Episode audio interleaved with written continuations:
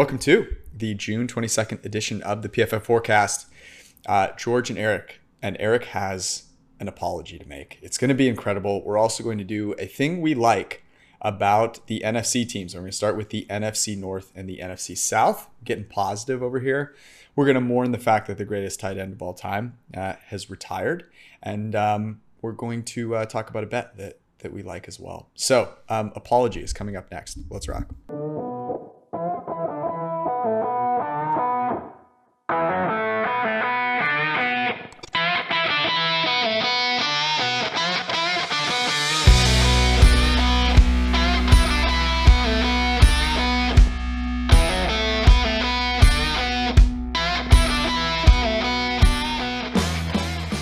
I remember the last time that you apologized, I think, to um, on the podcast, and it was one of the all-time funniest moments of my uh, time on the podcast, which is when you, without sarcasm, uh, said, "I have to apologize to Chiefs Kingdom." I don't even remember what it was because I blacked out at that point. What were you? You were you were blacked out. I yeah, well, you were literally blacked out. Yeah.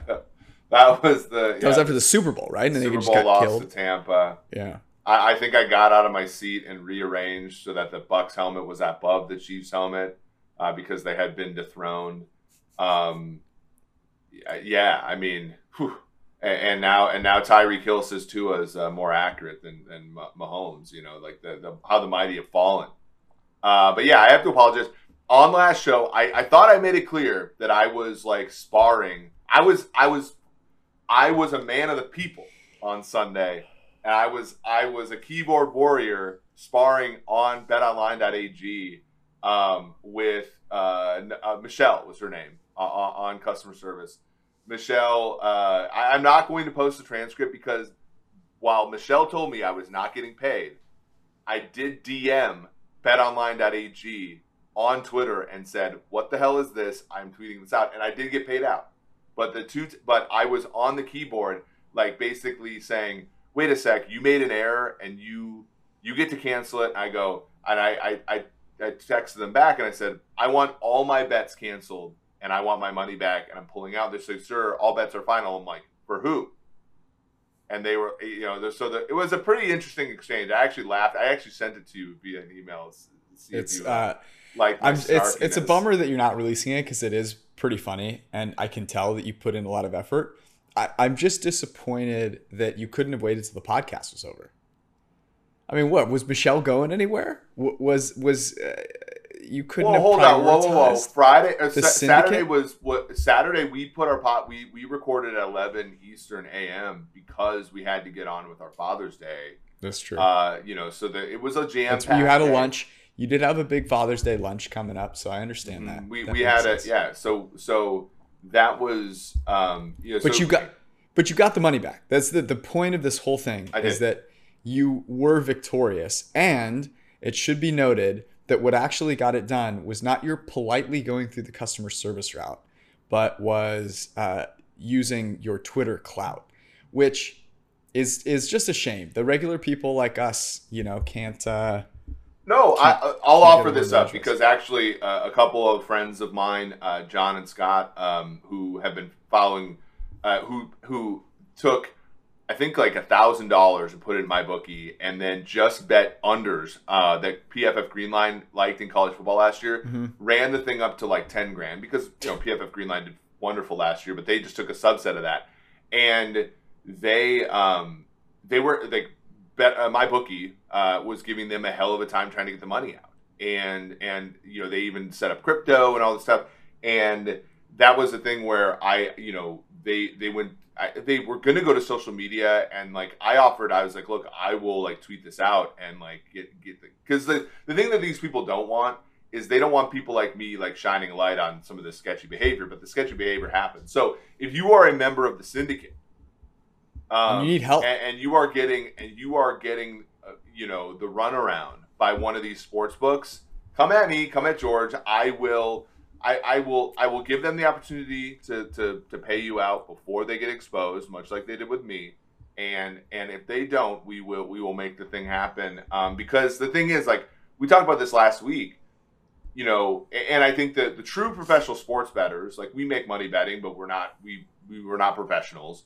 Uh, the true professional sports bettors, the Spankies and the Rob Pizzolas and, and those guys will tell you the winning is trivial. It's actually like getting money in and getting money out that's the hardest part of sports betting for folks. And so they, they've dealt with it for a long time. And if you win right you will you will deal with you know stuff from from bookmakers especially um, you know either in the legal space uh, they'll just limit you or in the illegal space they might not even pay you out you know. And, and so um, if you are laying minus 110 and the bookie is getting plus 110 and they are still trying to screw you over um, you know that that needs to be dealt with the winning is trivial sounds like um, the slogan for crypto right now Dude, by the way, can we talk pause for a sec? Like, so Trevor Lawrence is lost. I, I don't think that that report is completely true. I don't think he got his entire salary. Or his entire. Wait, what's this report? I didn't see anything. So, so somebody uh, tweeted out. Let me look at. I, I said the only one running good on this is the Thirty for Thirty creators because this is going to be a great documentary in like ten years. Oh no, are we gonna uh, have to sell our Trevor Lawrence stock now? So, so betonline.ag, the aforementioned, tweeted mm-hmm. out, look at how much Trevor Lawrence lost in crypto. And it says, this is from Coin Journal through David Furones. Um, uh, I don't even want to pronounce the MLS guy's name. If you if you Chani Achera um, signed a, a, a, Bitcoin contract estimated 30 million, its current value is 11.1 million. Trevor Lawrence, who signed his contract supposedly in Bitcoin, Ethereum, and Solana, which again, I think people the, people are saying that this is not necessarily his whole contract, so take that with mm-hmm. a grain of salt. They're saying maybe it was like a signing bonus he got or whatever. Yeah, yeah. But like reportedly, the amount was 24 million and it's now worth 9 million. So like he he might need to perform just to like have life-changing money again. Um, Russell I can't imagine. There's no way that Ru- that someone let him do his whole contract. And, Russell Okung signed his last contract for 6.5 million is now worth 2.4 2.5 million. Um, Odell signed um, a Bitcoin deal for 750,000 uh, in January 2020. It's now 434,000. Wasn't but those are all portions, right? I, am hoping, like I'm hoping yeah. that that Trevor Lawrence didn't lose 15 mil on crypto. Yeah, that's what I'm hoping. And also, I'll that, still take I'll still take nine million in crypto right now. I, I don't. Yeah, I mean, call me bullish. Call me bullish. I mean, well, it's not quite Amazon but stock, but you know, I'll take it. Don't you think? I mean, yeah, the Americans' appetite, like, and and we we have a sports betting podcast, so we're we're sort of in this realm as well. But like, the American appetite for outsmarting the market will never go away, right? So no. something like so something like crypto it, it, you know it might it might go away, but it's going to be replaced by something else. It's going to bubble up, and you know Jonathan Bales can write a blog about. Uh, you know, so I, I think that uh, you know that that's certainly a um, you know I don't know if it is going to be crypto again, but it could be something else for sure. Will be something. That, that, that's a lock. That something else is going to. Are you decreeing that crypto's dead right now on this podcast? Uh, I'm not saying it's dead. I'm saying. Yeah, I don't think it is either. I don't think that, but I don't think that it's a lock that that Bitcoin BTC is going to go up again. I don't think it's a lock. I yeah, and I, this is not financial advice, but yeah, I mean, you buy the dip, and then you buy the dip again, and then you yeah. keep buying, and you never sell. And identifying what the dip, identifying what the dip is, is is probably you know why you know the, um, yeah, well, that's what most people uh, can't do, and having liquidity when it does dip is a whole another ball game, right? So yeah, it's a challenge. I, I definitely am not over here to to say that it's dead um, by any stretch of the imagination. Um, wow, we got off track. Uh, Gronk retired.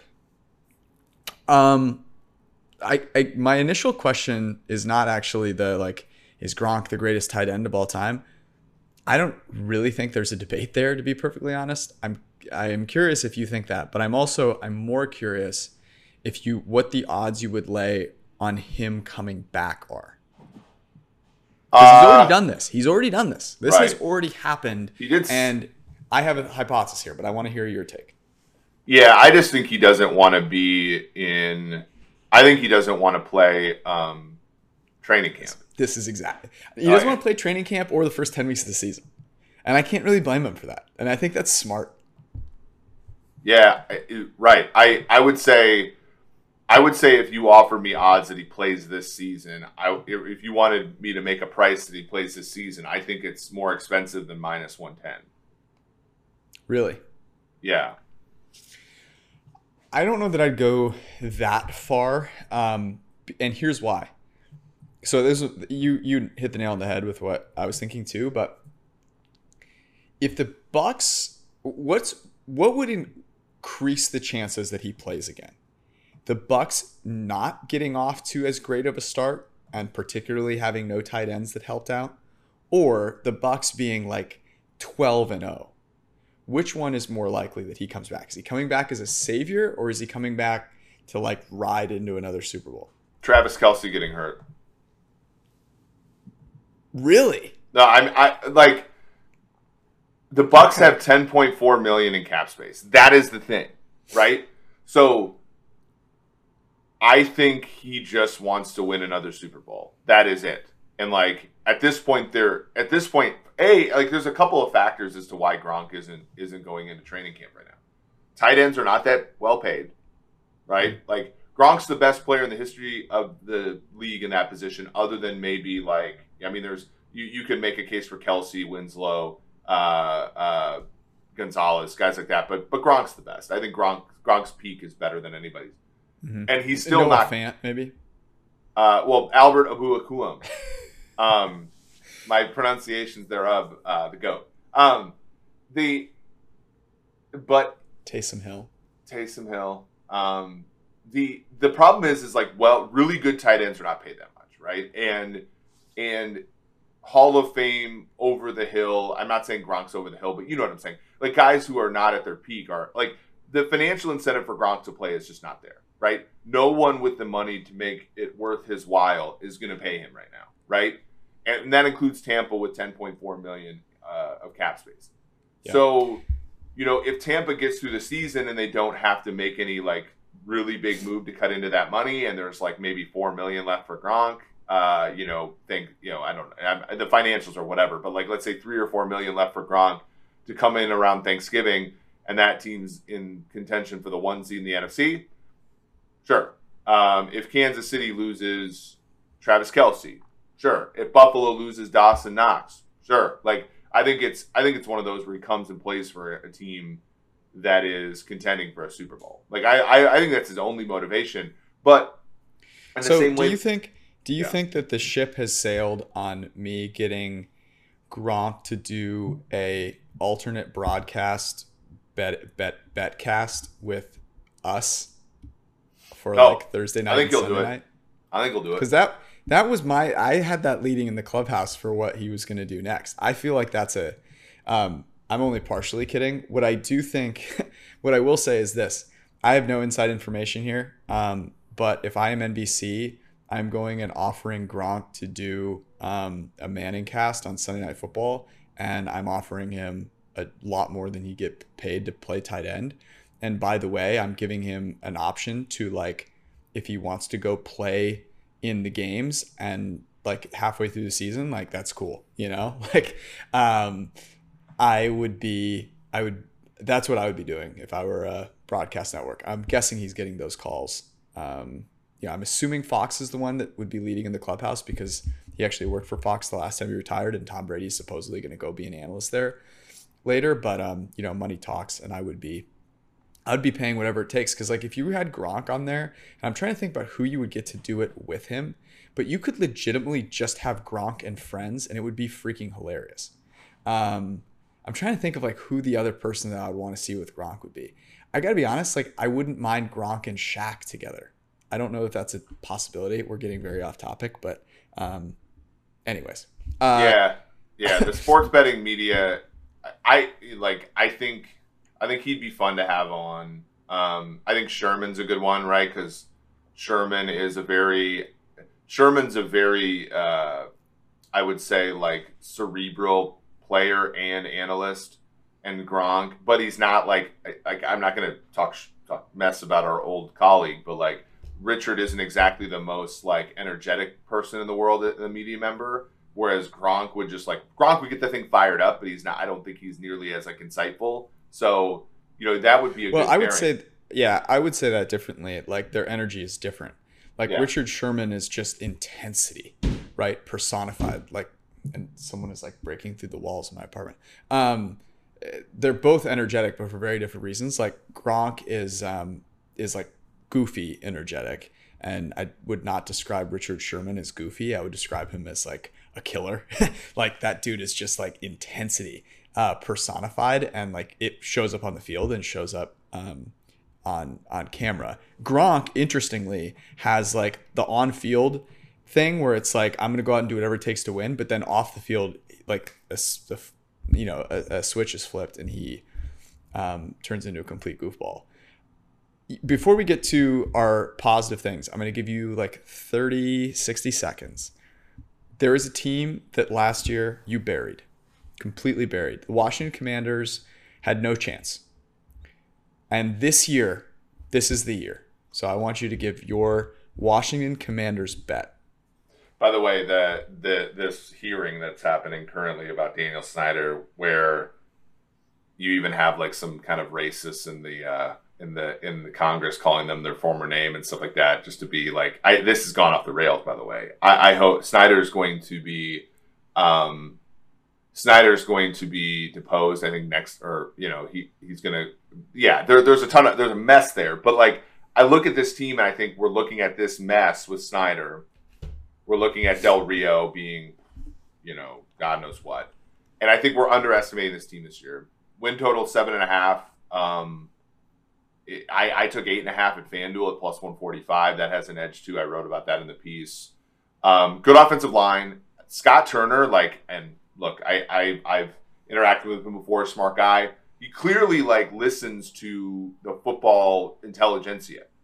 Big play action rates, great perfectly blocked run rates great motion rates. Like he was trying last year, and your boy Antonio Gibson could not break a tackle to save his life. And Taylor Heinicke, who we all like, was terrible. And so you come in this year, you get Jahan Dotson. You get your offensive line still pretty good. Charles Leno was one of the best signings in the league last year. You get Wentz, who like Carson Wentz isn't good, but he's way better than Taylor Heinicke. You have a defense that has four first round picks up front Such a bold claim. and I I think this team is and and they have the fourth easiest schedule in the NFL.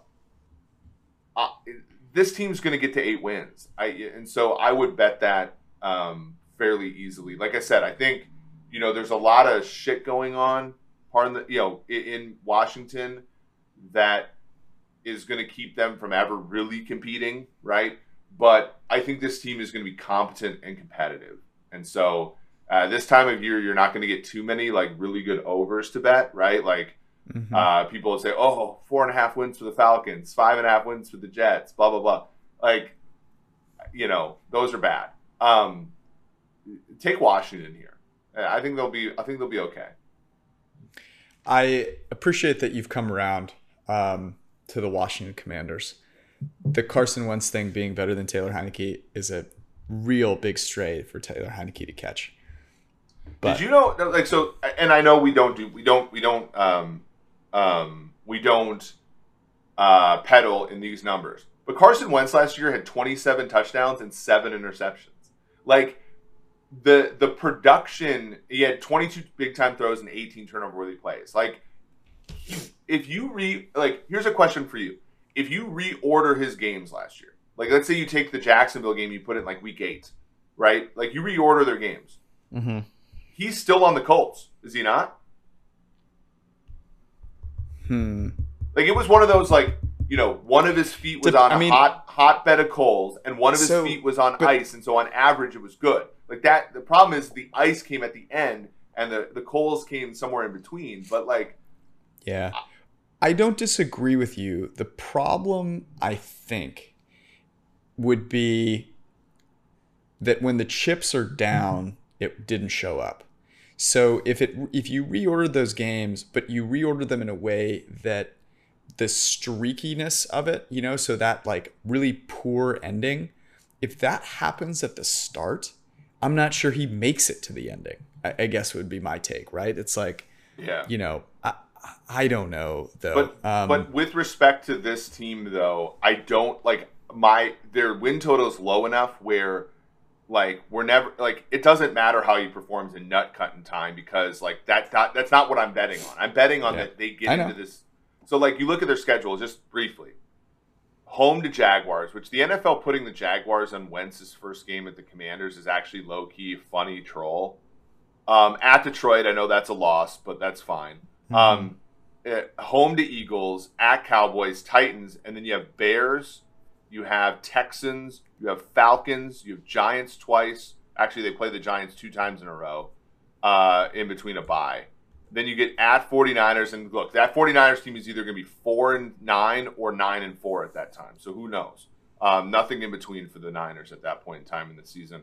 The Browns, who will be starting Jacoby Brissett, and you know, so like, it's it's it's kind of, you know, like I'm not saying that it's like welcome back. It's Week 18. The, the Washington Commanders against the Dallas Cowboys. Washington trying to make the playoffs for the second time. And like, it's not gonna like, I, I, like this is the eight and eight Washington Commanders trying to get nine wins, and I've already cashed my ticket.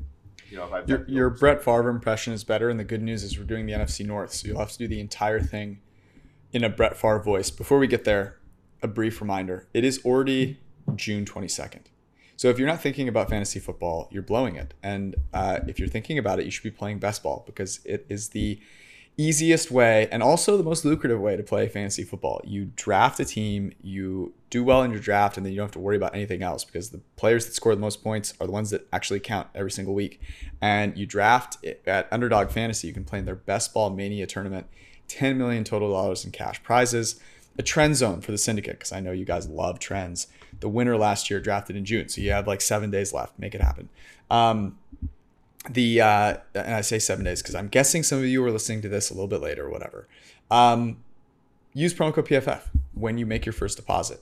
Get up to hundred dollars in deposit matched by Underdog when you use that promo code. And if you play ten of those dollars using promo code PFF, you get a free subscription. So you deposit, double it, play it, free subscription. And that PFF subscription is going to make you even more money because you can go check out all of our great fantasy content, fantasy rankings, and of course, get all of those throughout the season. So you'll be ready to rock in your redraft leagues as well. Okay, we're going to start with the NFC North.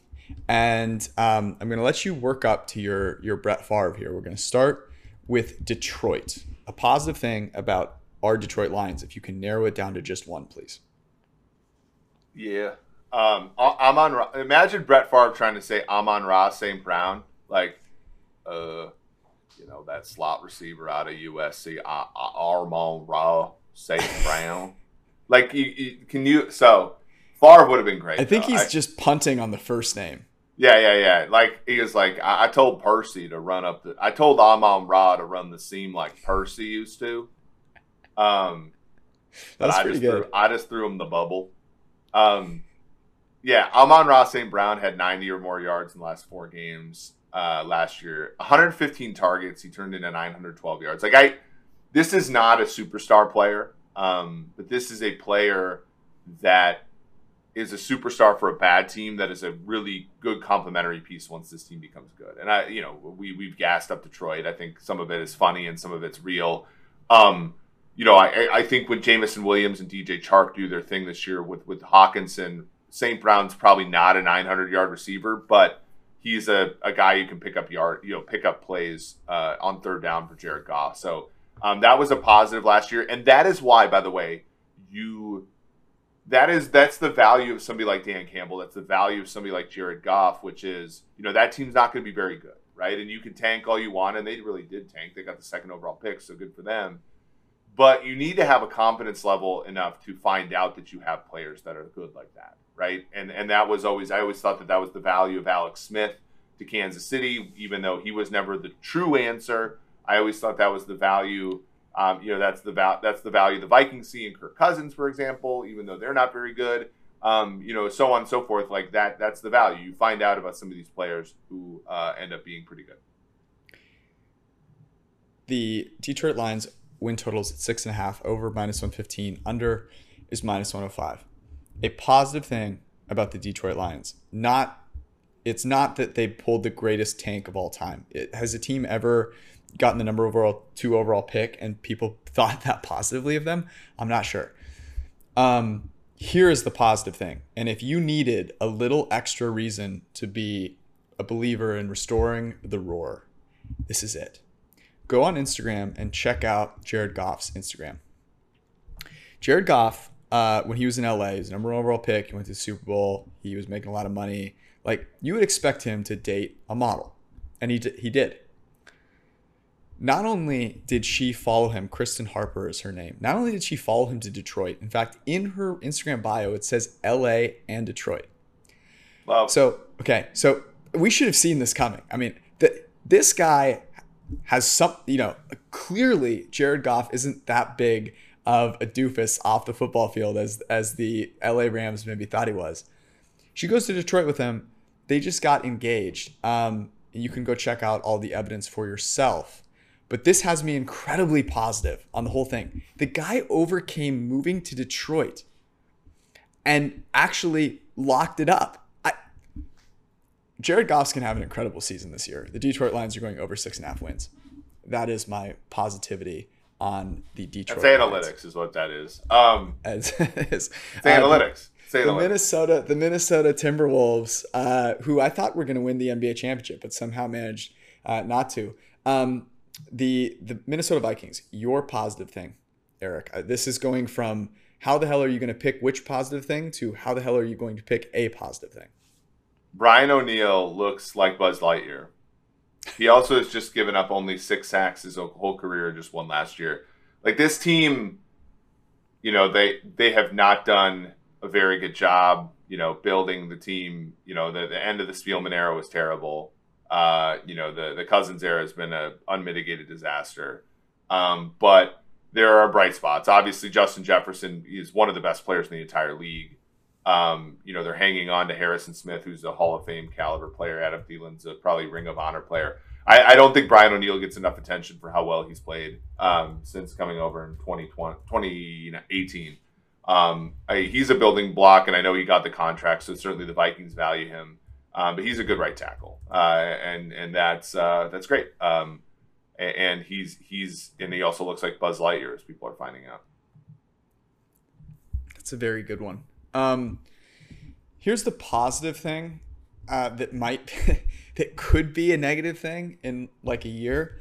But the positive thing about the Minnesota Vikings, and this is not going to be an underrated thing, because I don't know that there is that underrated of a thing that's positive about the Minnesota Vikings, to be perfectly honest.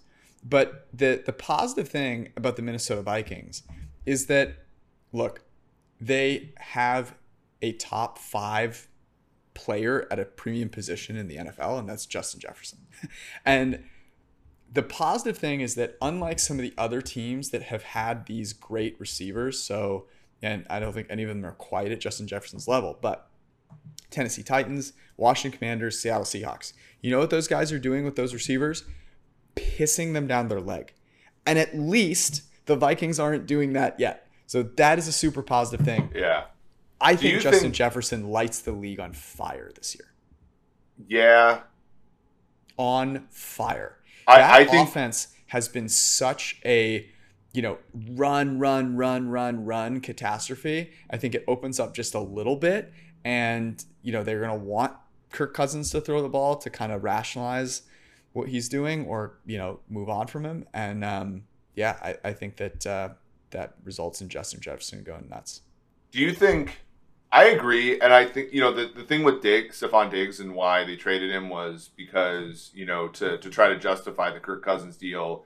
In year two, they became a run first offense mm. that you know sort of like you know only gave Kirk the the the easy stuff, and you know they won ten games because they, they had an easy schedule, and and so like everybody kind of got off their back for a little bit. But then Stefon Diggs that year went from 149 targets in 2018 to 94 and that Yeah. certainly upset him and and you know that that's why he pushed for a trade um, to, to Buffalo. Now with Justin- just with Justin Jefferson, that has been they have they have tried their best to avoid such a fate. So Jefferson last you know as a rookie had 125 targets. He didn't start until the second third week of the season. This past season he had 170 uh, 67 targets.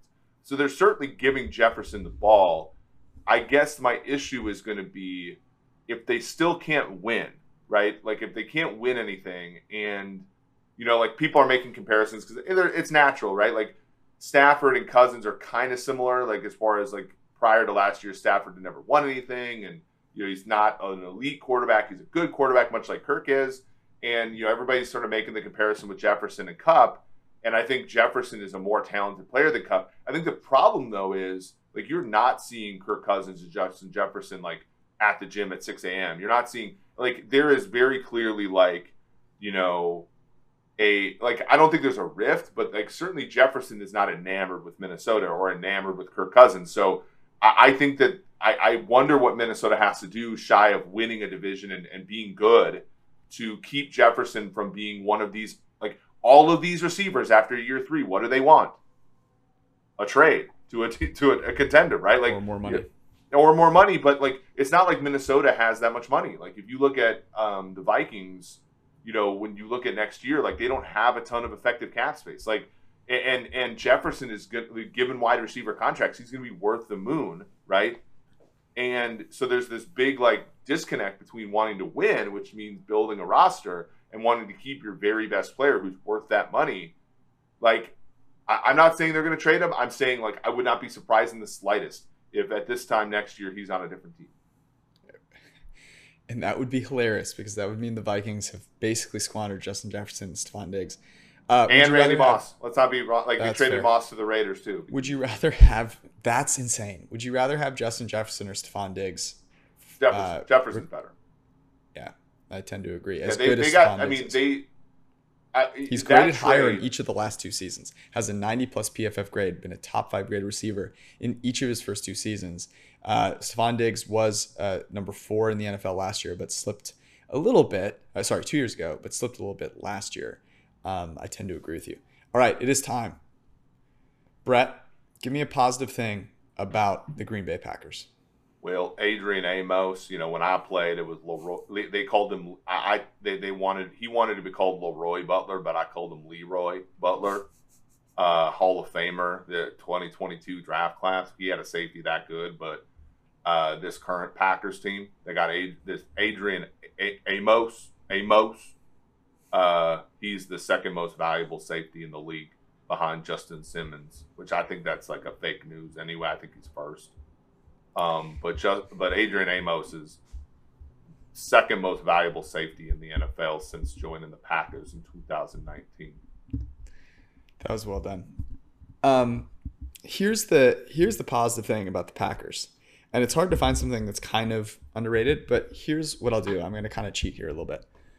The Packers were a very, very, very good team last year without one of their best players. I would argue their third best player and third most valuable player in Jaire Alexander. And he comes back, and you are able to pair him with what could be one of the very best, by the way, Jaire Alexander in 2020 90.7 PFF grade, highest among all corners.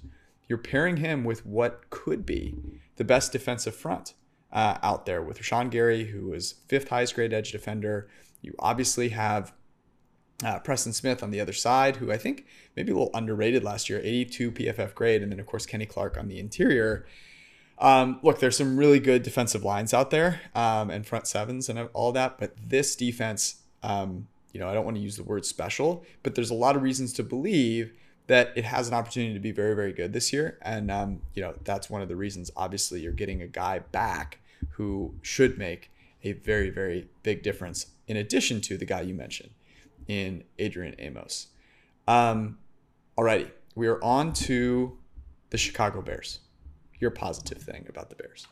Okay, I actually got this tip from a friend who is a Packers fan, a very sharp wow. person, uh, worked in the league for a little bit. Um, to look out for Luke Getsy, their offensive coordinator. Um, you know, he was the Packers quarterback, uh, quarterbacks coach, um, passing game coordinator, 19 through 21, like right around when Rodgers started to turn his career around. Um, prior to that, he was with the team as a wide receivers coach when the wide receivers were pretty good. Uh, he went to Mississippi State and and was gave out some production there. So look, there's not a lot to like in Chicago, but I think like Luke Getsy could be somebody who you know actually gets something. I mean, that has to be the bet that the Bears are making, right? Like there, there's no other like, hey, look, look at us, we're doing the best we can, TM for uh, you know uh, for Justin Fields. So it has to be that the, they believe that they can outcoach and, and out scheme people because otherwise it doesn't make a lot of sense. No kidding. This is a bleak a very very bleak one to look at. Um, so here's the thing. I think the easy answer, positive thing about the Chicago Bears is Darnell Mooney, and you know everyone's seen that route where he, you know, puts a guy on his butt and all that. He's a great route runner. He's fast. He can get down the football field. Um, the positive thing about the Bears is they're going to have a franchise quarterback going into next year it's either going to be Justin Fields because Justin Fields is going to overcome the worst roster in the NFL, and we're going to go, oh my God, or they're going to be drafting one at pick 1 1 or 1 2 or 1 3 next year. And that's a positive thing. I will be rooting very, very hard for Justin Fields to make it happen.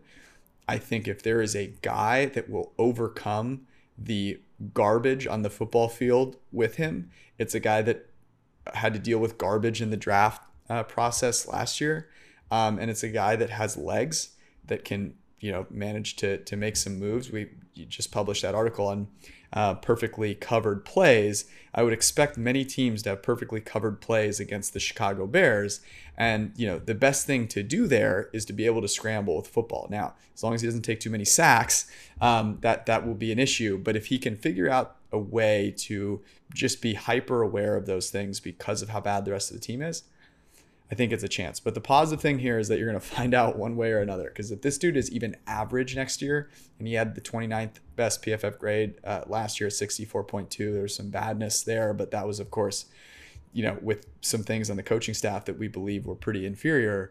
Um, if he's even average this year, the dude deserves a Medal of Honor.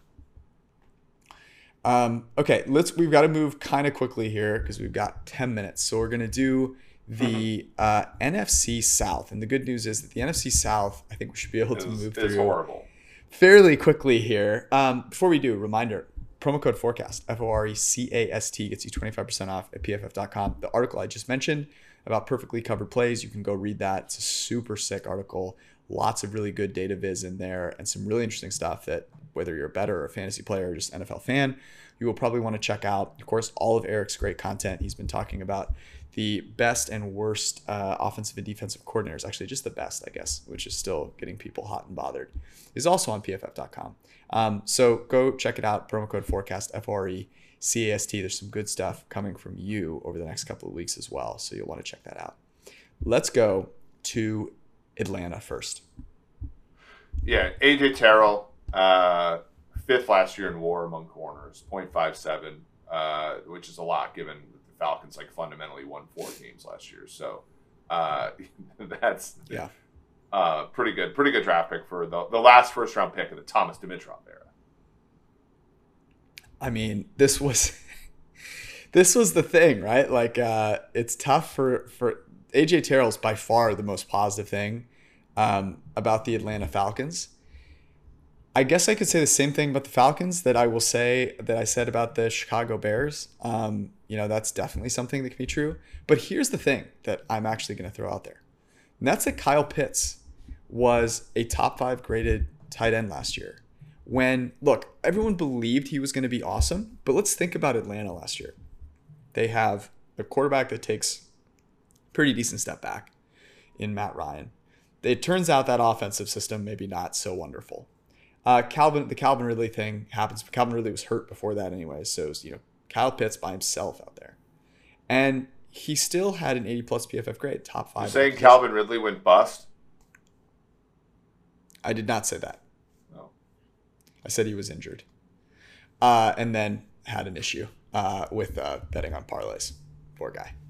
Um, but he remember he was injured before that, so like it, yeah, Kyle yeah, Pitts, you know, was dealing with being. Um, you know the only guy out there. And there's a lot of you know a lot of worry about oh man you draft tight end high like how's it going to work out like Kyle Pitts is the real deal. So um, I think he didn't have a drop until week 12 or something like that. So look, there are a couple of young players that you should be really positive about if you're in Atlanta, and God willing, you get a quarterback after this year, and you're able to keep both of those guys around. Mm-hmm. The Carolina Panthers. Oh. I'm guessing this is something to do with Matt Rhule, right? Oh yeah, he's great. Brian Burns is fantastic. Uh, 51 pressures, 57 pressures last two years. Also, Frankie Luvu on non-perfectly blocked runs was the most efficient linebacker in football last year and did get a contract from that team. So there are good players on that defense. It's not it, it's uh it, it's few and far between, but there are some good players on that defense. Man. This, is a challenge. I mean, this is this is just I, I looked at the the fact that we were going to do these two uh divisions. So I was like, man, really got these two divisions are horrible. Other really got Detroit. the work cut out for us here. Um, I'll say what the positive is not. The positive ain't Sam Darnold. Um, I think there's a couple of things to be excited about, and one of them is the um, you know the young uh, kind of secondary that they're sort of building there with Jeremy Chinn, and you've got Jaycee Horn coming back. And that was the thing that I went with because I really you know, the wide receivers, they've got some talent there with DJ Moore, Robbie Anderson, Terrace Marshall Jr., even though Terrace Marshall Jr. was not good last year. But I'm going to steer away from the offense because of the whole Sam Darnold thing. And, um, you know, be excited about at least the fact that they've got some coverage players back there that you hope have a have a nice future and will be around when they finally get a get a worthwhile quarterback. Maybe maybe they end up with Baker Mayfield. I'm not sure that makes me feel that much better, but that'd be really funny if um, Panthers ended up with Darnold and Mayfield on the same team. That would yeah. be that would be incredible, actually. That, like Mayfield there would, would would really hurt this tank job. I think it would make it like oh really? It would provide hope that doesn't need to exist. Um, all right, New Orleans. Demario Davis has has earned 0.3 WAR or more the last five years. Uh, he's been, I think, if you think about like the top 15 defenders in the NFL over the last five years, Demario Davis is easily in that group, and I don't know if everybody believes he is. Demario Davis is freaking awesome. There's no doubt about that.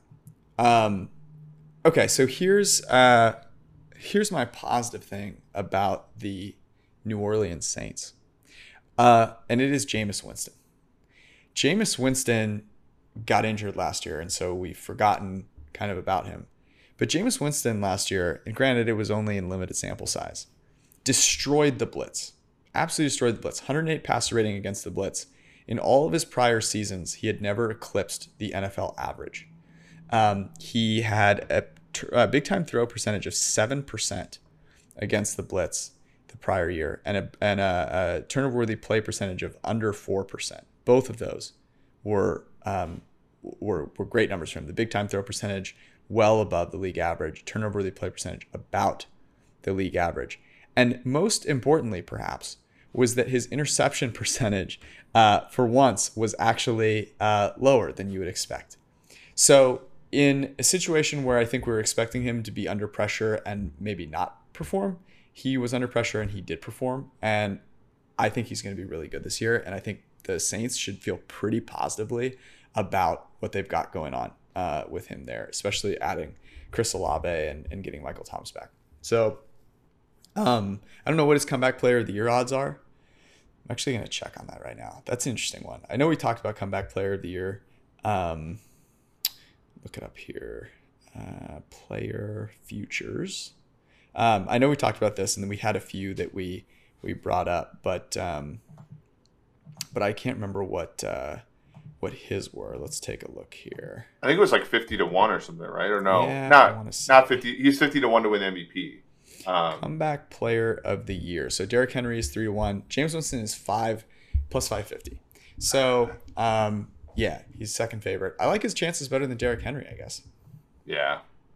Um, so here's something we did with linebacker data that I think is great because I think people people believe that we at PFF are a monolith and and you know we you know, I, I think that the the relentless pursuit of the truth is like kind of our cornerstone. And one of the things Devin White never graded well for us, um, but we try to find ways, you know, to, to find value here. I think the the really interesting thing is both Lavonte David. So Lavonte David um, on play action bites about the last two years bit about a third of a yard less than average, uh, the average linebacker. Oh wow, that's sick. And Devin White has bitten um, basically uh, collectively about two thirds of a yard less than the average linebacker uh, on play action. So you think about like why that defense is great.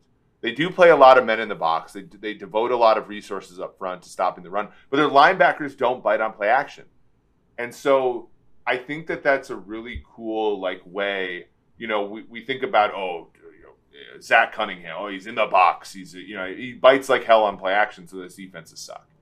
This team com- de- devoted a lot to stopping the run, but their linebackers were extremely disciplined, and that's why the defense has been pretty good and you know Super Bowl caliber the last two years.